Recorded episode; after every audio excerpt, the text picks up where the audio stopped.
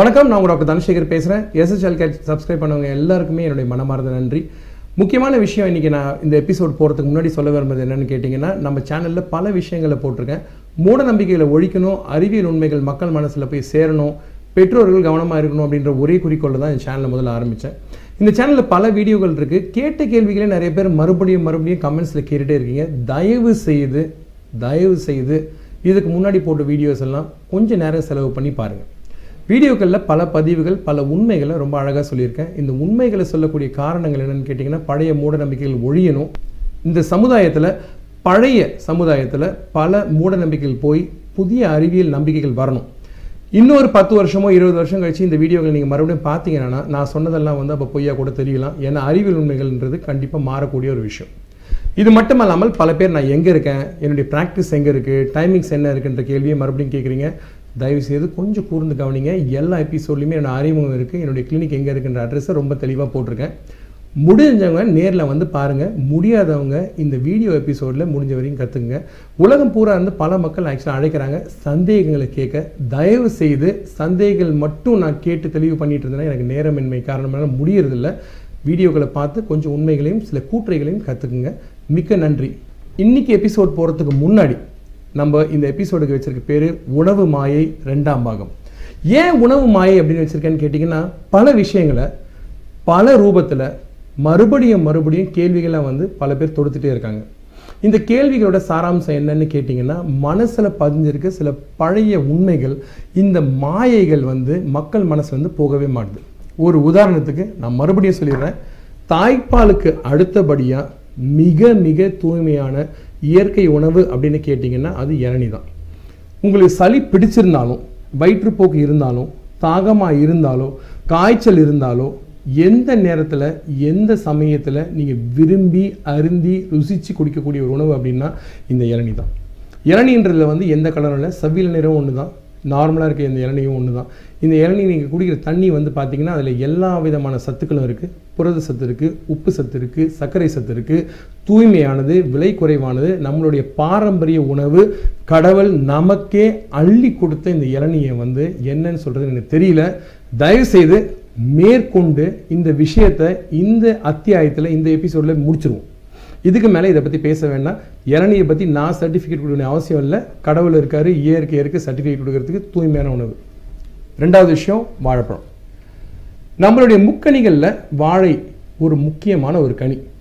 ஏன் இந்த வாழை ஒரு முக்கியமான கனின்னு பார்த்தீங்கன்னா நார் சத்து மிகுந்த இந்த வாழை ரெண்டு விஷயங்களுக்கு ரொம்ப முக்கியமாக தேவைப்படுது. ஒன்று மலம் கழிக்கும் போது கடுமையாக ஆகாமல் தடுக்கிறது. ஒன்று ரெண்டாவது உடம்புல சர்க்கரை அளவு குறையிறப்போ பசி அதிகமாக இருக்க சமயத்தில் உடனுக்குடன் உங்கள் உடம்புக்கு ஒரு புத்துணர்வு கொடுக்கக்கூடிய ஒரு உணவு இந்த வாழைப்பழம் தான். நீங்கள் விம்பிள்டன் டென்னிஸ் மேட்ச்சில் பார்த்தீங்கன்னா பிளேயர்ஸ் வந்து நடுவில் பிரேக் சமயத்தில் அழகாக போய் ஒரு வாழைப்பழம் சாப்பிட்டு கொஞ்சம் தண்ணி குடிச்சிட்டு வருவாங்க. அந்த அளவுக்கு வாழைப்பழம் ஒரு இன்ஸ்டன்ட் எனர்ஜி உடனே கொடுக்கும். இந்த வாழையில் எந்த வாழை கொடுக்கலாம்? பச்சை வாழைப்பழம் கொடுக்கலாமா? செவ்வாழை கொடுக்கலாமா? மஞ்சள் வாழைப்பழம் கொடுக்கலாமா? நேந்திரம் பழம் கொடுக்கலாமான்னு பல தடவை பெற்றோரில் என்கிட்ட கேட்பாங்க எல்லார்ட்டையும் நான் சொல்கிற ஒரே ஒரு விஷயம் உங்கள் பாக்கெட் எவ்வளோ பெருசு இருக்கோ அதை பொறுத்து மலை வாழைப்பழம் தான் கொடுக்கணும்னு கட்டாயம் கிடையாது. சாதாரண மண்ணில் விளையக்கூடிய வாழையும் சிறந்த வாழையே. வாழையடி வாழையாக நம்மளோட சமுதாயத்தில் பல காலமாக இருக்கக்கூடிய முக்கணிகளில் ஒன்று இந்த வாழைப்பழம். இதை மறந்துடாதீங்க மிகுந்த சத்து மற்றும் இரும்பு மற்றும் பொட்டாசியம் நார் சத்து மிகுந்த இந்த உணவு விலை மலிவானது. குழந்தைகளோட செரிமானத்துக்கு ரொம்ப ரொம்ப உகந்தது இந்த வாழைப்பழம். இதை பற்றியும் இன்னையோட பேச்சை முடிச்சிருவோம் பேச வேண்டாம். மூணாவது விஷயம் நான் சொல்ல வேண்டிய அவசியமே இல்லை பால். மாட்டுப்பால் மாட்டுப்பால் மாட்டுப்பால்னு மாற்றி மாற்றி எல்லா எபிசோட்லையும் எல்லா தடவையும் கேள்வி கேட்குறீங்க. இந்த மாட்டுப்பால் வந்து மாடுகளுக்கு மட்டும்தான். ஏன் இதை சொல்கிறேன் அப்படின்னு கேட்டிங்கன்னா குழந்தை பிறந்ததுலேருந்து மொதல் ஆறு மாதத்துக்குள்ளார தாய்ப்பாலை தவிர வேறு எந்த உணவையும் கொடுக்கக்கூடாது அப்படின்றது தான் அறிவியல் உண்மை ஒன்று ரெண்டாவது விஷயம் ஆறு மாதத்துக்கு மேலே குழந்தைங்களுக்கு உணவில் வந்து மாட்டுப்பாலை கலந்து கொடுக்கலாம் ஒன்பது மாதத்துக்கு பிறகு.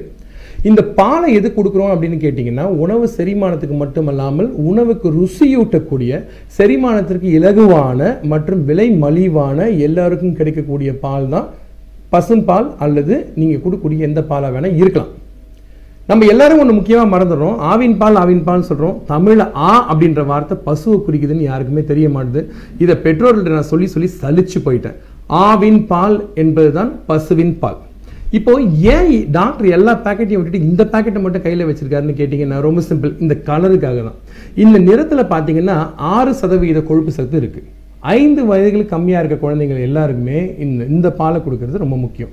இதில் இருக்க இந்த கொழுப்பு சத்தை நீர் கலக்காமல் தயவு செய்து ஒரு நாளைக்கு நானூறு எம்எல்க்கு அதிகப்படியாக கொடுக்காம இருக்கிறது மிக நல்லது.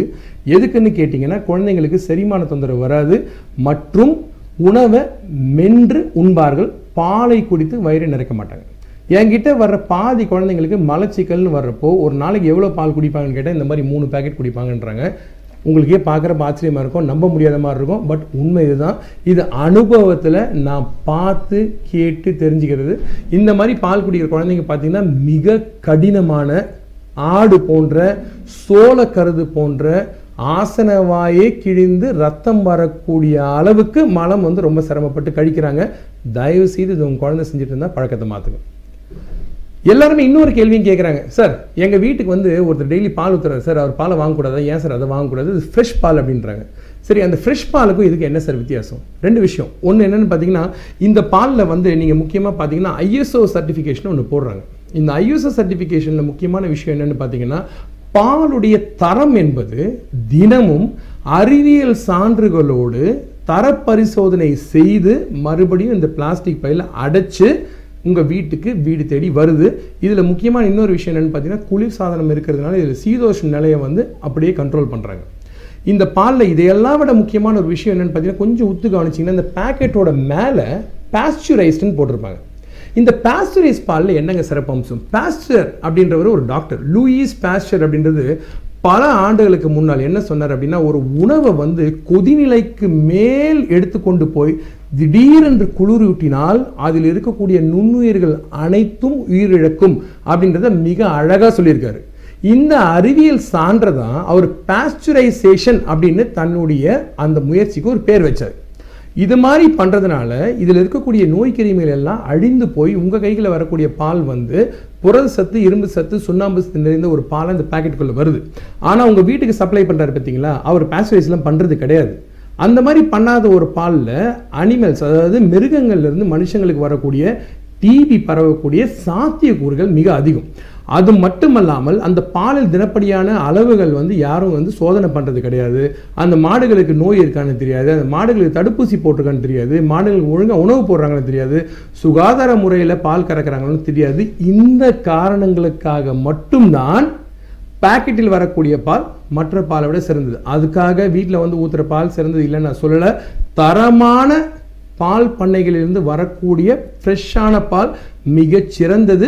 ஆனால் பேஸ்டரைஸ் பண்ணியிருக்கான்னு மட்டும் ஒரு டைம் தயவுசெய்து செக் பண்ணிக்கோங்க. உங்கள் குழந்தையோட ஆரோக்கியத்துக்காக தான் சொல்கிறேன் பால் பண்ணையில் வாங்குற பால் நல்ல பால் பண்ணைகள் எவ்வளோ இருக்குது கொஞ்சம் கவனமாக இருக்கு இது பாலை பற்றி இதுக்கப்புறமா இதில் முக்கியமாக கடைசியாக இன்னைக்கு இந்த உணவு மாய ரெண்டாம் எபிசோடில் நான் பேசக்கூடிய விஷயம் வந்து பிரெட் பிரெட்டை பற்றி எல்லாரும் கேட்ட மறுபடியும் மறுபடியும் எல்லாரும் கேட்குற ஒரு விஷயம் சார் ப்ரௌன் பிரெட் கொடுக்கலாமா? ஒயிட் பிரெட் கொடுக்கலாமா? எந்த மாதிரியான பிரெட் கொடுக்கலாம்? அப்படின்னு திரும்ப திரும்ப திரும்ப கேட்குறாங்க ஒயிட் பிரெட் மைதால் தான் பண்ணியிருக்காங்க. சந்தேகம் இல்லை. கொஞ்சமான அளவு கோதுமை கலந்துருக்குன்றது எல்லாருக்குமே தெரியும்.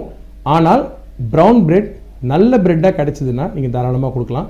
அப்படி இல்லைன்னு பார்த்தீங்கன்னா வீட்டில் நீங்கள் செய்யக்கூடிய சப்பாத்தியோ இல்லை வந்து நீங்கள் செய்யக்கூடிய புல்காவோ போதுமானதாக இருக்கும். சப்பாத்தி கொடுக்கறதுனால குழந்தைங்களுக்கு நார் சத்து மட்டும் இல்லாமல் புரத சத்தும் சேர்ந்து வர்றதுனால செரிமானமும் ஈஸியாக இருக்குது குழந்தைங்களுக்கு ஆரோக்கியமாகவும் இருக்கும். பிரெட் அப்படின்றது உணவோட ஒரு பகுதியாக இருக்கலாமே தவிர உணவோட ஒரே பகுதியாக இருக்கக்கூடாது. நான் இந்த துண்டுகளாக வச்சு காமிச்சிருக்கிறதுக்கு காரணம் என்னென்னு கேட்டிங்கன்னா ஒன்பதாம் மாதத்துலேருந்து குழந்தைங்களுக்கு நீங்கள் துணுக்கு துணுக்காக உணவு கொடுக்குற சமயத்தில் இந்த மாதிரி உணவுகளை கொடுத்தீங்கன்னா அவங்களுக்கு செரிமானம் கொஞ்சம் ஈஸியாக இருக்கும். மென்று தின்ன ஆசைப்படுவாங்க. உணவு மாயைகள்ன்ற இந்த தொடர் வந்து சிந்துபாத் கதை மாதிரி போயிட்டே இருக்குங்க. ஒவ்வொரு வாரமும் நீங்கள் காமனாக வீட்டில் சாதாரணமாக உண்ணக்கூடிய ஒரு உணவு எவ்வளோ சிறந்த உணவு அப்படின்றது உங்கள் கண்ணுக்கு முன்னாடி இருக்கப்போ அது தெரியறதுன்றது தான் அறிவியல் உண்மையை தாண்டி மனுஷன் கண்களுக்கு முன்னாடி இருக்கக்கூடிய உண்மை. தயவு செய்து கூர்ந்து கவனிங்க. அறிவியல் உண்மைகளை யார் சொல்கிறாங்கன்றதை பாருங்கள் மருத்துவர்கள் சொல்கிறாங்களா படித்தவங்க சொல்கிறாங்க அனுபவம் மிக்க சொல்கிறாங்களான்னு கேளுங்க. பழைய பஞ்சாங்கமாக இருக்காதீங்க பாட்டி கதையை தொடர்ந்து பார்க்காதீங்க. இந்த மாதிரி செய்கிறதுனால பின்ன காலத்தில் வரக்கூடிய சமுதாயத்துக்கு நம்ம எந்த விதத்திலும் நல்லது பண்ணுறது இல்லை. இந்த உணவு மாய எபிசோடை நான் முக்கியமாக இனிமேல் ஒவ்வொரு வாரமும் பேசக்கூடியதுக்கான ஒரே காரணம் உங்களை தெளிவுபடுத்தணுன்ற அந்த ரீசனுக்காக மட்டும்தான். தொடர்ந்து SS child care channel subscribe பண்ணுங்கள் உணவு மாயை பற்றி நிறைய பேசலாம். பல விஷயங்களை ஒன்றா கற்றுக்கலாம் மறுபடியும் உங்களை இன்னொரு எபிசோட் இன்னொரு விஷயத்தோட பேச மறுபடியும் சந்திருக்கிறேன் நன்றி வணக்கம்.